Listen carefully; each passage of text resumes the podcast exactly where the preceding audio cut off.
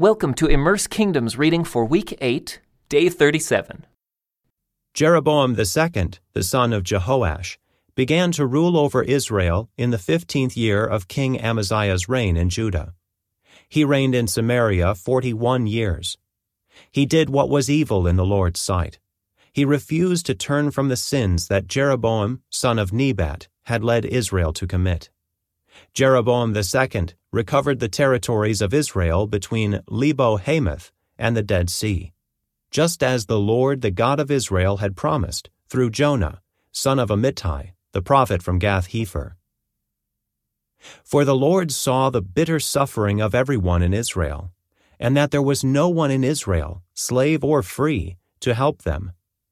And because the Lord had not said he would blot out the name of Israel completely, he used Jeroboam second, the son of Jehoash, to save them. The rest of the events in the reign of Jeroboam second and everything he did, including the extent of his power, his wars, and how he recovered for Israel both Damascus and Hamath, which had belonged to Judah, are recorded in the book of the history of the kings of Israel. When Jeroboam second died, he was buried in Samaria with the kings of Israel. Then his son, Zechariah, became the next king. Uzziah, son of Amaziah, began to rule over Judah in the twenty seventh year of the reign of King Jeroboam second of Israel. He was sixteen years old when he became king, and he reigned in Jerusalem fifty two years. His mother was Jecoliah from Jerusalem. He did what was pleasing in the Lord's sight just as his father Amaziah had done. But he did not destroy the pagan shrines, and the people still offered sacrifices and burned incense there. The Lord struck the king with leprosy, which lasted until the day he died. He lived in isolation in a separate house. The king's son, Jotham, was put in charge of the royal palace, and he governed the people of the land. The rest of the events in Uzziah's reign and everything he did are recorded in the book of the history of the kings of Judah. When Uzziah died, he was buried with his ancestors in the city of David, and his son Jotham became the next king. Zechariah, son of Jeroboam second, began to rule over Israel in the thirty eighth year of King Uzziah's reign in Judah. He reigned in Samaria six months Zechariah did what was evil in the Lord's sight, as his ancestors had done. He refused to turn from the sins that Jeroboam, son of Nebat, had led Israel to commit. Then Shallum, son of Jabesh, conspired against Zechariah, assassinated him in public, and became the next king. The rest of the events in Zechariah's reign are recorded in the book of the history of the kings of Israel. So the Lord's message to Jehu came true. Your descendants will be kings of Israel, down to the fourth generation. Shallum, son of Jabesh, began to rule over Israel in the thirty-ninth year of King Uzziah's reign in Judah. Shallum reigned in Samaria only one month. Then Menahem, son of Gadi, went to Samaria from Tirzah and assassinated him, and he became the next king. The rest of the events in Shallum's reign, including his conspiracy, are recorded in the book of the history of the kings of Israel. At that time, Menahem destroyed the town of Tappuah and all the surrounding countryside as far as Tirzah, because its citizens refused to surrender the town. He killed the entire population and ripped open the pregnant women. Menahem, son of Gadi, began to rule over Israel in the thirty ninth year of King Uzziah's reign in Judah. He reigned in Samaria ten years. But Menahem did what was evil in the Lord's sight. During his entire reign, he refused to turn from the sins that Jeroboam, son of Nebat, had led Israel to commit. Then King Tiglath-Pileser of Assyria invaded the land. But Menahem paid him 37 tons of silver to gain his support in tightening his grip on royal power. Menahem extorted the money from the rich of Israel, demanding that each of them pay fifty pieces of silver to the king of Assyria. So the king of Assyria turned from attacking Israel and did not stay in the land. The rest of the events in Menahem's reign and everything he did are recorded in the book of the history of the kings of Israel. When Menahem died, his son Pekahiah became the next king. Pekahiah, son of Menahem, began to rule over Israel in the fiftieth year of King Uzziah's reign in Judah. He reigned in Samaria two years. But Pekahiah did what was evil in the Lord's sight. He refused to turn from the sins that Jeroboam, son of Nebat, had led Israel to commit. Then Pekah, son of Remaliah, the commander of Pekahiah's army, conspired against him. With fifty men from Gilead, Pekah assassinated the king, along with Argob and Arieh, in the citadel of the palace at Samaria, and Pekah reigned in his place. The rest of the events in Pekahiah's reign and everything he did are recorded in the book of the history of the kings of Israel. Pekah, son of Remaliah, began to rule over Israel in the fifty second year of King Uzziah's reign in Judah. He reigned in Samaria twenty years. But Pekah did what was evil in the Lord's sight. He refused to turn from the sins that Jeroboam, son of Nebat, had led Israel to commit. During Pekah's reign, King Tiglath-Pileser of Assyria attacked Israel again, and he captured the towns of Ijon, Abel-beth-maachah, Janoah, Kedesh, and Hazor. He also conquered the regions of Gilead, Galilee, and all of Naphtali, and he took the people to Assyria as captives. Then Hoshea, son of Elah, conspired against Pekah and assassinated him he began to rule over Israel in the twentieth year of Jotham son of Uzziah. The rest of the events in Pekah's reign and everything he did are recorded in the book of the history of the kings of Israel. Jotham, son of Uzziah, began to rule over Judah in the second year of King Pekah's reign in Israel. He was twenty five years old when he became king, and he reigned in Jerusalem sixteen years. His mother was Jerusha, the daughter of Zadok. Jotham did what was pleasing in the Lord's sight. He did everything his father Uzziah had done. But he did not destroy the pagan shrines, and the people still offered sacrifices and burned incense there. He rebuilt the upper gate of the temple of the Lord. The rest of the events in Jotham's reign and everything he did are recorded in the book of the history of the kings of Judah. In those days, the Lord began to send King Rezin of Aram and King Pekah of Israel to attack Judah. When Jotham died, he was buried with his ancestors in the city of David, and his son Ahaz became the next king. Ahaz, son of Jotham, began to rule over Judah in the seventeenth year of King Pekah's reign in Israel. Ahaz was twenty years old when he became king, and he reigned in Jerusalem sixteen years. He did not do what was pleasing in the sight of the Lord his God, as his ancestor David had done. Instead, he followed the example of the kings of Israel, even sacrificing his own son in the fire. In this way, he followed the detestable practices of the pagan nations the Lord had driven from the land ahead of the Israelites. He offered sacrifices and burned incense at the pagan shrines, and on the hills, and under every green tree. Then King Rezin of Aram and King Pekah of Israel came up to attack Jerusalem. They besieged Ahaz, but could not conquer him. At that time the king of Edom recovered the town of Elath for Edom. He drove out the people of Judah and sent Edomites to live there, as they do to this day. King Ahaz sent messengers to King Tiglath-Pileser of Assyria with this message I am your servant and your vassal. Come up and rescue me from the attacking armies of Aram and Israel. Then Ahaz took the silver and gold from the temple of the Lord and the palace treasury and sent it as a payment to the Assyrian king. So the king of Assyria attacked the Aramean capital of Damascus and led its population away as captives resettling them in Kir. He also killed King Rezin. King Ahaz then went to Damascus to meet with King Tiglath-Pileser of Assyria. While he was there, he took special note of the altar.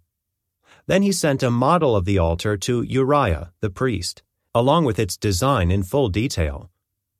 Uriah followed the king's instructions and built an altar just like it, and it was ready before the king returned from Damascus. When the king returned, he inspected the altar and made offerings on it. He presented a burnt offering and a grain offering. He poured out a liquid offering, and he sprinkled the blood of peace offerings on the altar. Then King Ahaz removed the old bronze altar from its place in front of the Lord's temple, between the entrance and the new altar, and placed it on the north side of the new altar. He told Uriah the priest, Use the new altar for the morning sacrifices of burnt offering, the evening grain offering, the king's burnt offering and grain offering, and the burnt offerings of all the people, as well as their grain offerings and liquid offerings. Sprinkle the blood from all the burnt offerings and sacrifices on the new altar. The bronze altar will be for my personal use only. Uriah the priest did just as King Ahaz commanded him. Then the king removed the side panels and basins from the portable water carts.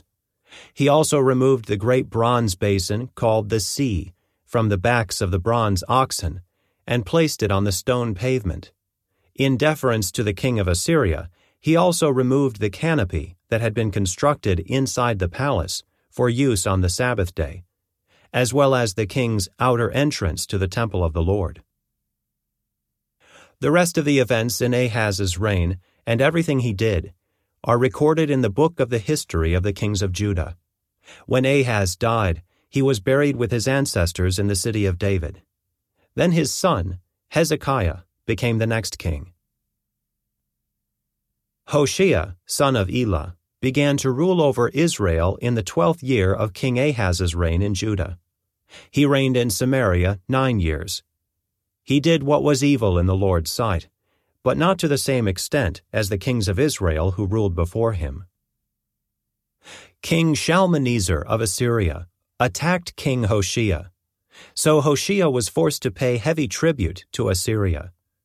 But Hoshea stopped paying the annual tribute and conspired against the king of Assyria by asking King So of Egypt to help him shake free of Assyria's power. When the king of Assyria discovered this treachery, he seized Hoshea and put him in prison. Then the king of Assyria invaded the entire land, and for three years he besieged the city of Samaria. Finally, in the ninth year of King Hoshea's reign, Samaria fell, and the people of Israel were exiled to Assyria.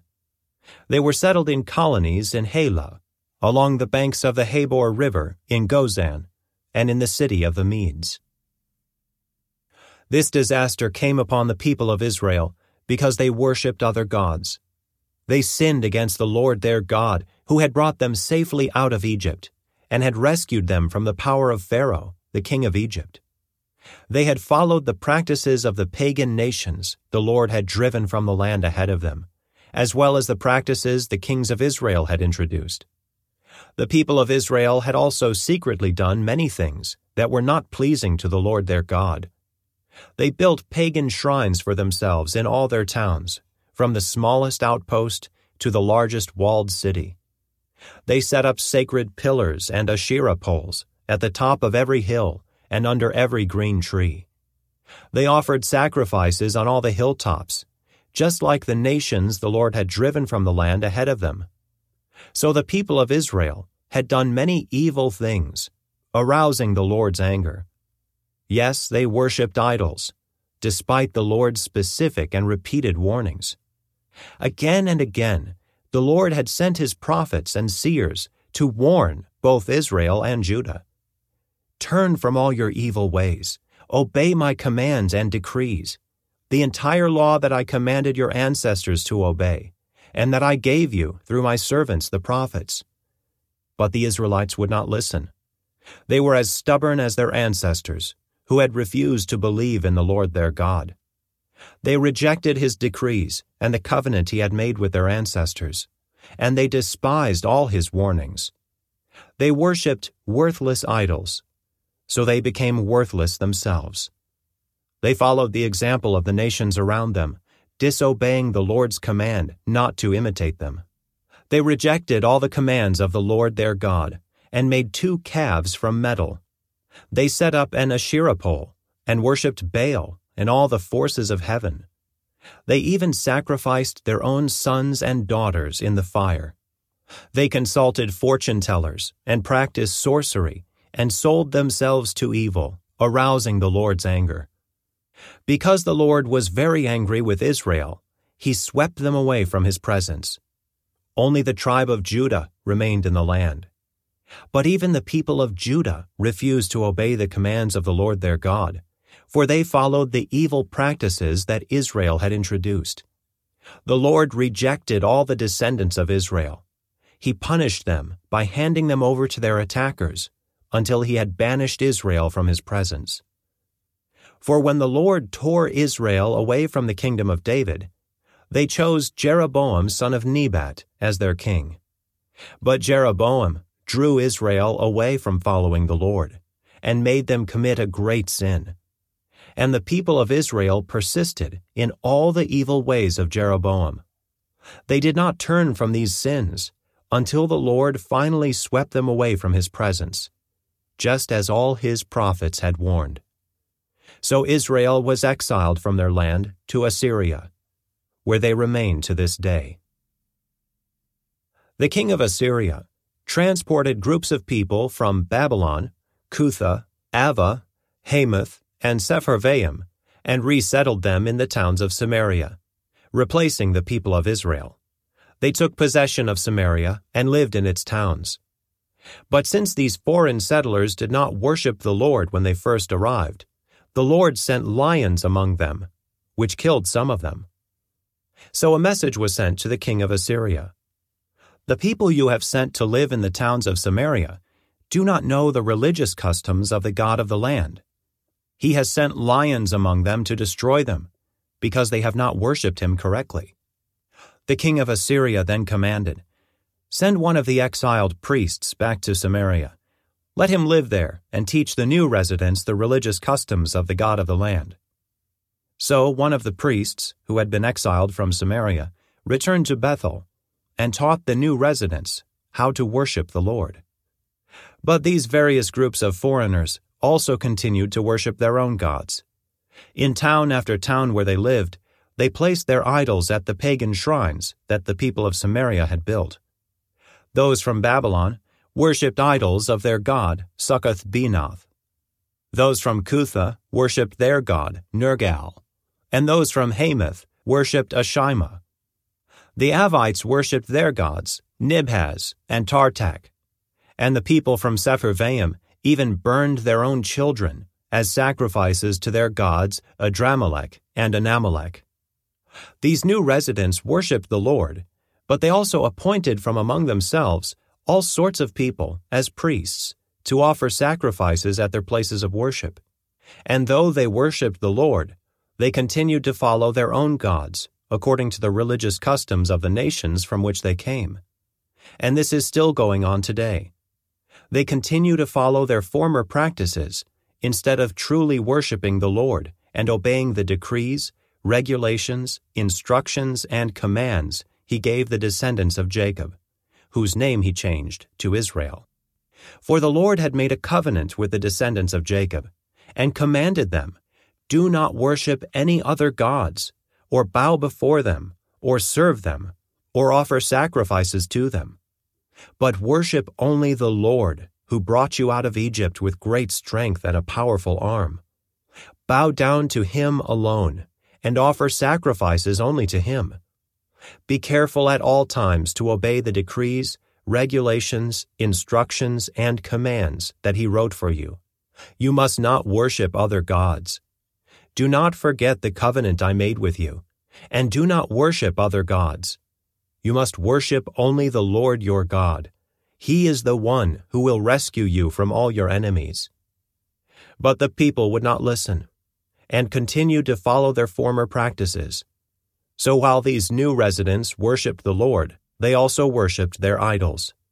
And to this day, Their descendants do the same. This concludes today's Immerse Reading Experience. Thank you for joining us.